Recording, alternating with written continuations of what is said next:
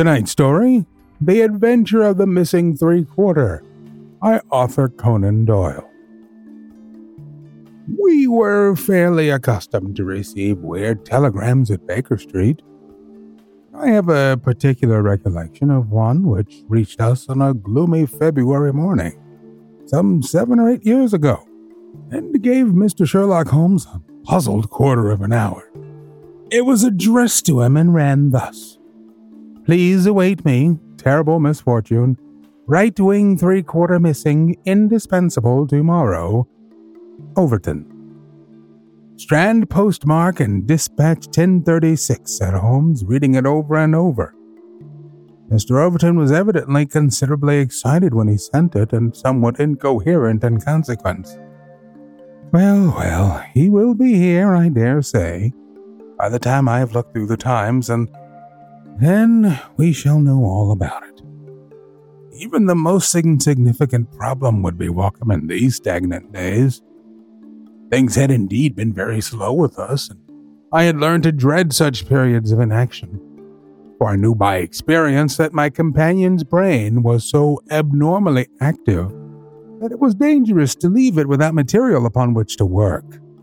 For years I had gradually weaned him from that drug mania of which had threatened once to check his remarkable career. Now I knew that under ordinary conditions he no longer craved for this artificial stimulus but I was well aware that the fiend was not dead, but sleeping. And I have known that the sleep was a light one. In the waking near and in periods of idleness, I have seen the drawn look upon Holmes's ascetic face, and the brooding of his deep set and inscrutable eyes.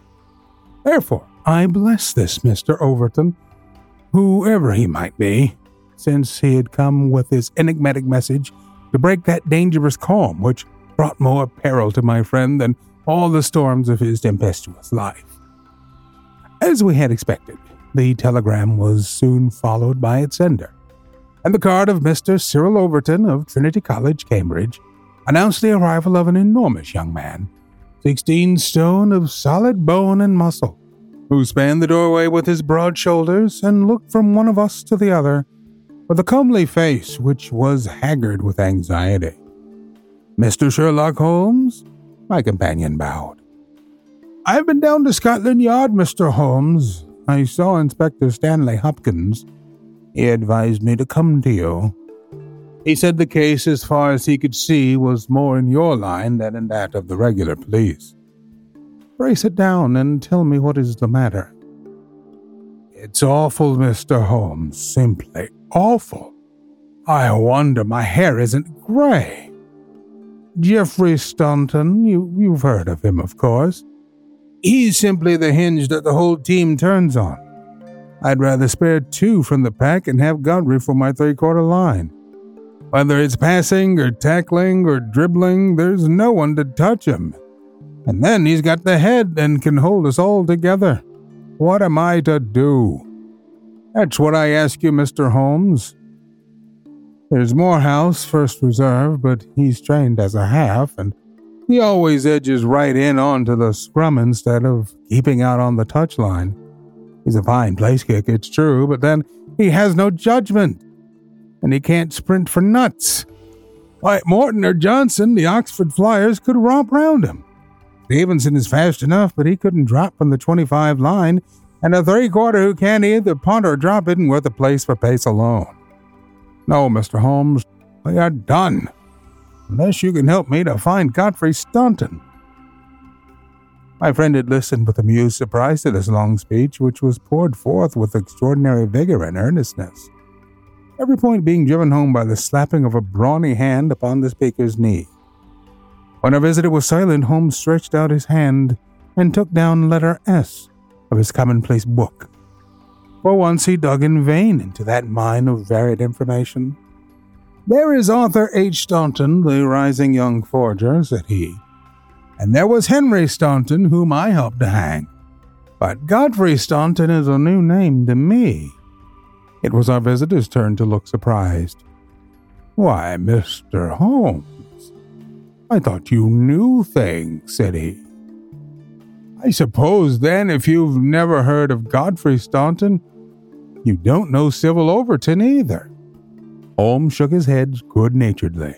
Great Scott! cried the athlete. Why, I was first reserve for England against Wales, and I've skippered the varsity all this year, but that's nothing. I didn't think there was a soul in England who didn't know Godfrey Staunton, a crack three quarter Cambridge, Blackheath, and five internationals. Good Lord, Mr. Holmes, where have you lived? Holmes laughed at the young giant's naive astonishment. You live in a different world to me, Mr. Overton, a sweeter and healthier one. My ramifications stretch out into many sections of society, but never, I am happy to say, into amateur sport, which is the best and soundest thing in England. However, your unexpected visit this morning shows me that even in that world of fresh air and fair play, there may be work for me to do. So now, my good sir, I beg you to sit down and to tell me slowly and quietly exactly what it is that has occurred, and how you desire that I should help you.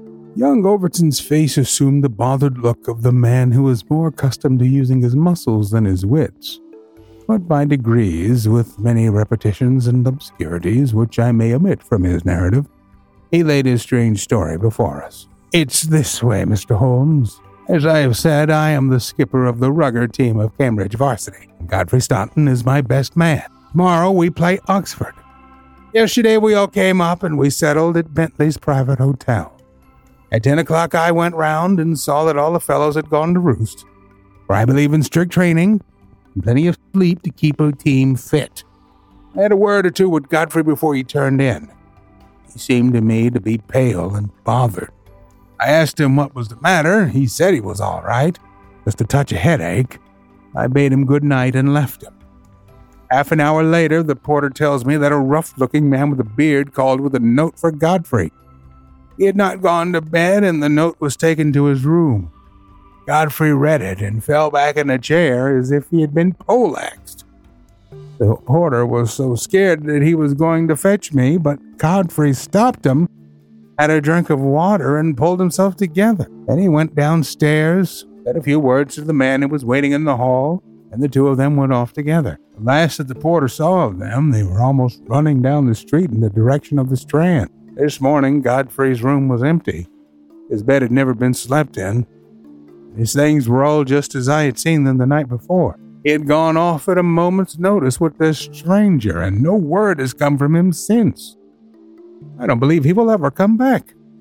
He was a sportsman, was Godfrey, down to his marrow, and he wouldn't have stopped his training and let in his skipper if it were not for some cause that were too strong for him. Oh, I feel as if he were gone for good, and we should never see him again. Sherlock Holmes listened with the deepest attention to this singular narrative. What did you do? he asked. I wired to Cambridge to learn if anything had been heard of him there. I have had an answer. No one has seen him. Could he have got back to Cambridge? Yes, there's a late train, quarter past eleven. But so far as you can ascertain, he did not take it. No, he has not been seen. What did you do next? I wired to Lord Mount James. Why to Lord Mount James? Godfrey is an orphan, and Lord Mount James is his nearest relative. His uncle, I believe. Indeed, this throws new light upon the matter. Lord Mount James is one of the richest men in England. Though I've heard Godfrey say. And your friend was closely related. Yes, he was his heir. And the old boy is nearly 80, crammed full of gout, too. They say he could chalk his billiard cue with his knuckles. He never allowed Godfrey a shilling in his life, for he is an absolute miser. But it will all come to him right enough. Have you heard from Lord Mount James? No. What motive could your friend have in going to Lord Mount James? Well, something was worrying him the night before, and if it was to do with money, it is possible that he would make for his nearest relative who had so much of it. But from all I have heard, he would not have much chance of getting it. Godfrey was not fond of the old man. He would not go if he could help it.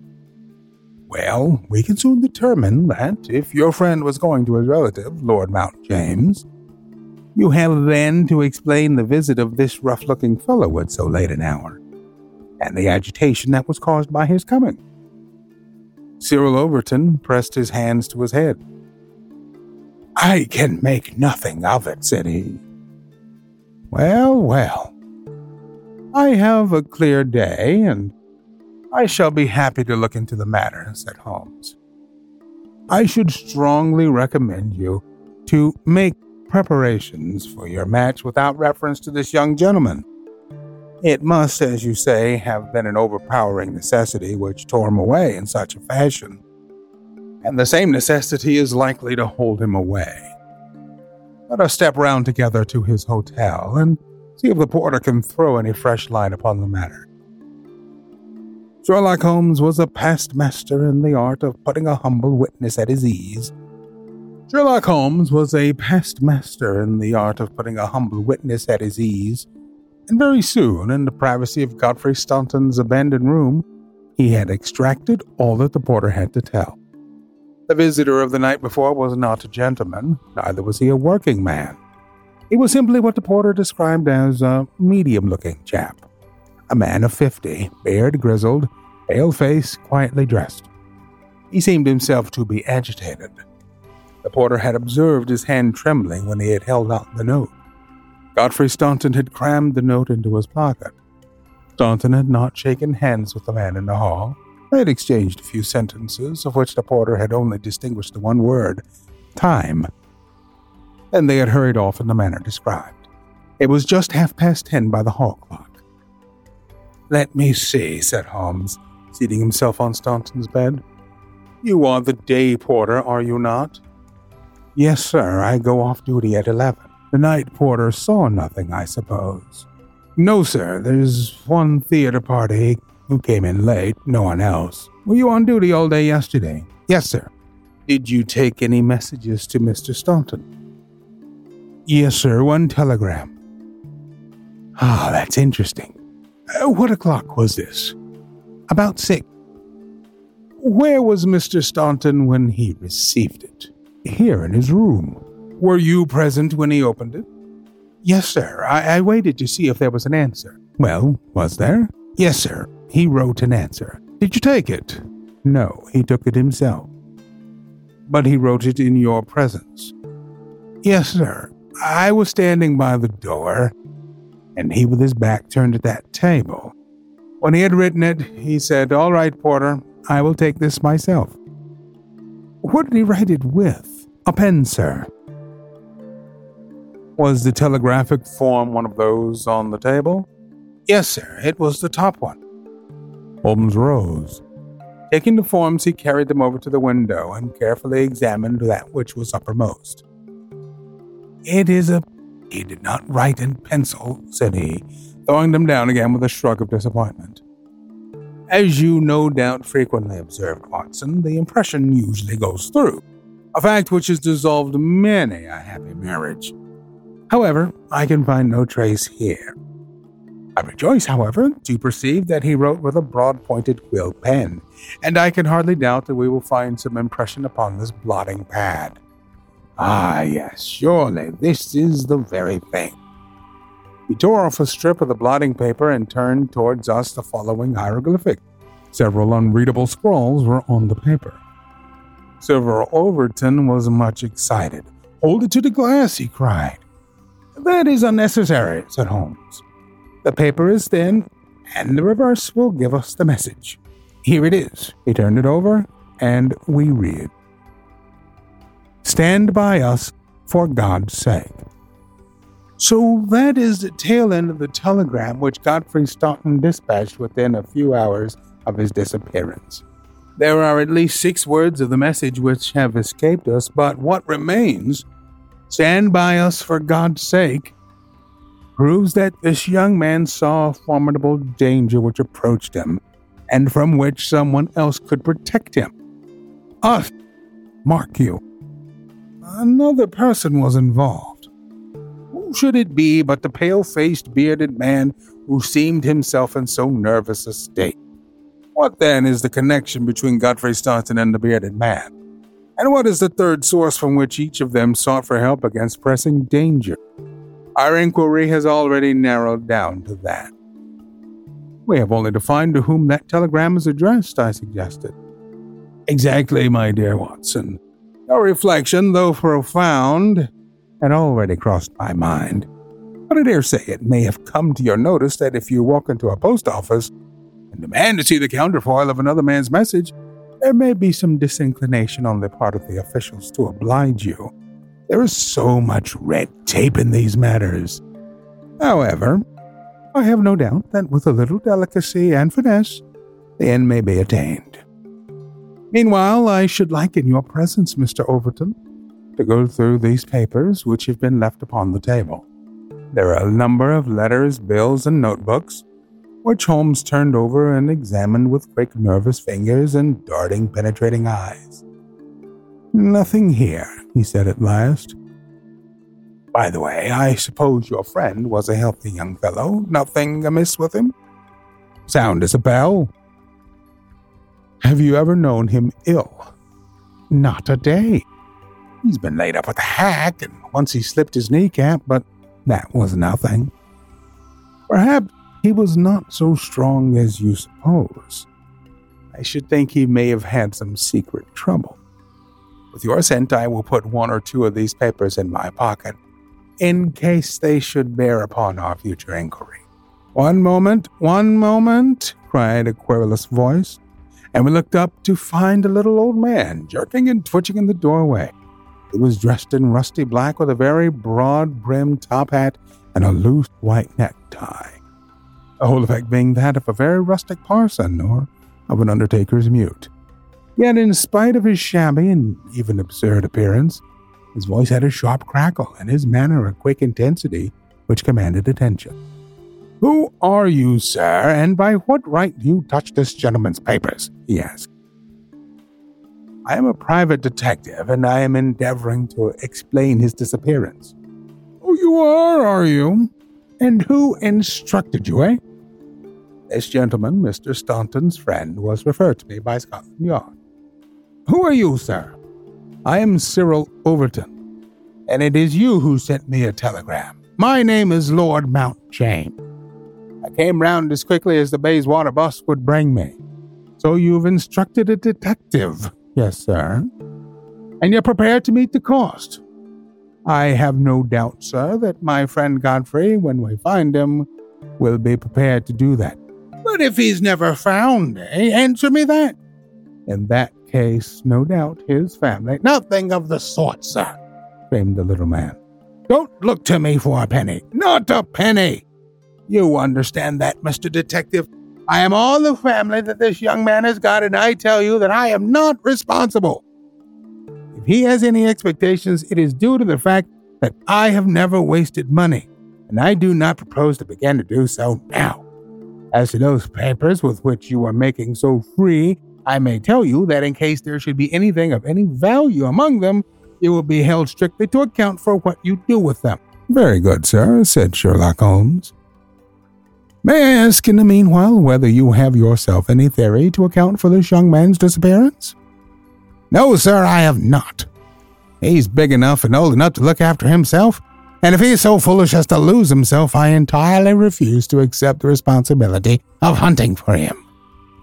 I quite understand your position, said Holmes, with a mischievous twinkle in his eyes. Perhaps you don't quite understand mine. Godfrey Staunton appears to have been a poor man.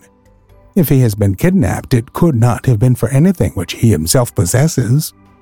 The fame of your wealth has gone abroad, Lord Mount James, and it is entirely possible that a gang of thieves have secured your nephew in order to gain from him some information as to your house, your habits, and your treasure. The face of our unpleasant little visitor turned as white as his neckcloth. Heavens, sir, what an idea! I never thought of such villainy. What inhuman rogues there are in the world. But Godfrey is a fine lad, a staunch lad. Nothing would induce him to give his old uncle away. I'll have the plate moved over to the bank this evening. In the meantime, spare no pains, Mr. Detective. I beg you to leave no stone unturned to bring him safely back. As to money, well, so far as a fiver or even a tenner goes, you can always look to me. Even in his chastened frame of mind, the noble miser could give us no information which could help us, for he knew little of the private life of his nephew. Our only clue lay in the truncated telegram, and with a copy of this in his hand, Holmes set forth to find a second link for his chain. We had shaken off Lord Mount James, and Overton had gone to consult with the other members of the team. Whoops! Our only clue lay in the truncated telegram, and with a copy of this in his hand, Holmes set forth to find a second link for this chain. We had shaken off Lord Mount James, and Overton had gone to consult with the other members of his team over the misfortune which had befallen them. There was a telegraph office at a short distance from the hotel. We halted outside it. It's worth trying, Watson, said Holmes. Of course, with a warrant, we could demand to see the counterfoils, but we have not reached that stage yet. I don't suppose they remember faces in so busy a place. Let us venture it. I am sorry to trouble you, said he in his blandest manner, to the young woman behind the grating. There is some small mistake about a telegram I sent yesterday. I have had no answer, and I very much fear that I must have omitted to put my name at the end. Could you tell me if this was so? The young woman turned over a sheaf of counterfoils. What o'clock was it? she asked. A little after six. Whom was it to? Holmes put his finger to his lips and glanced at me. The last words in it were, For God's sake. He whispered confidentially, I am very anxious at getting no answer. The young woman separated one of the forms. This is it. There is no name, said she, smoothing it out upon the counter. Then that, of course, accounts for my getting no answer, said Holmes. Dear me, how very stupid of me to be sure. Good morning, miss, and many thanks for having relieved my mind. He chuckled and rubbed his hands when we found ourselves in the street once more. Well, I asked. We progress, my dear Watson, we progress. I had seven different schemes for getting a glimpse of that telegram, but I could hardly hope to succeed the very first time. And what have you gained? A starting point for our investigation. He held a cab. King's Cross Station, said he. We have a journey then. Yes, I think we must run down to Cambridge together. All the indications seem to me to point in that direction. We'll continue the story on our next episode. I would like to remind you that we're always on the hunt for great stories to feature on the show. You can send them to bvj at bigvoicej.com. We've got a YouTube channel with some of our greatest episodes you can go to tiny.cc slash bvjbedtime.